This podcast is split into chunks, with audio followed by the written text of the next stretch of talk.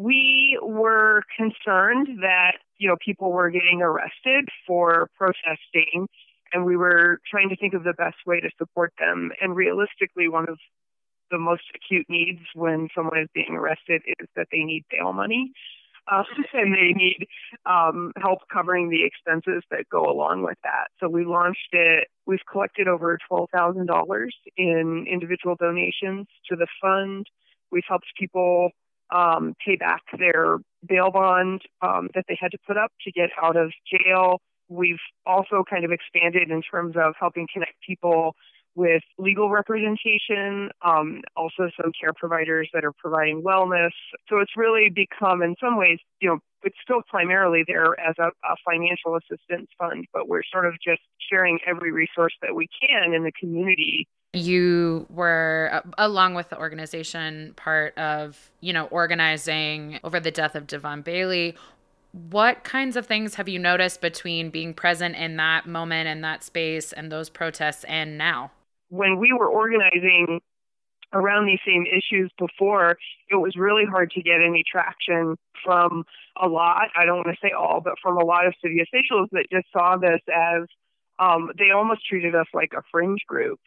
And then now that it's pretty clear that the majority of the population recognizes this to be a problem, um, it feels like now they're kind of a little more willing to come to the table.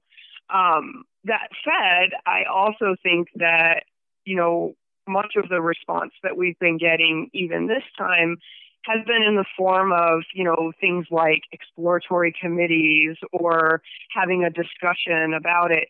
And, you know, from my point of view, we've been having this discussion for a year.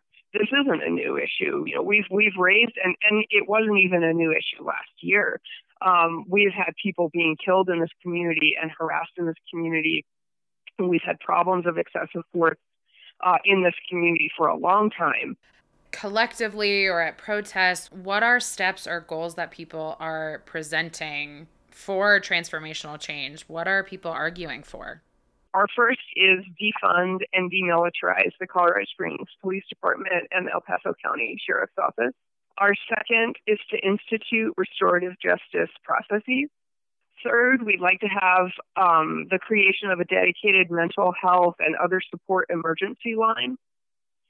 Fourth, we would like specifically the police officers who have been involved in numerous complaints and deaths to be fired.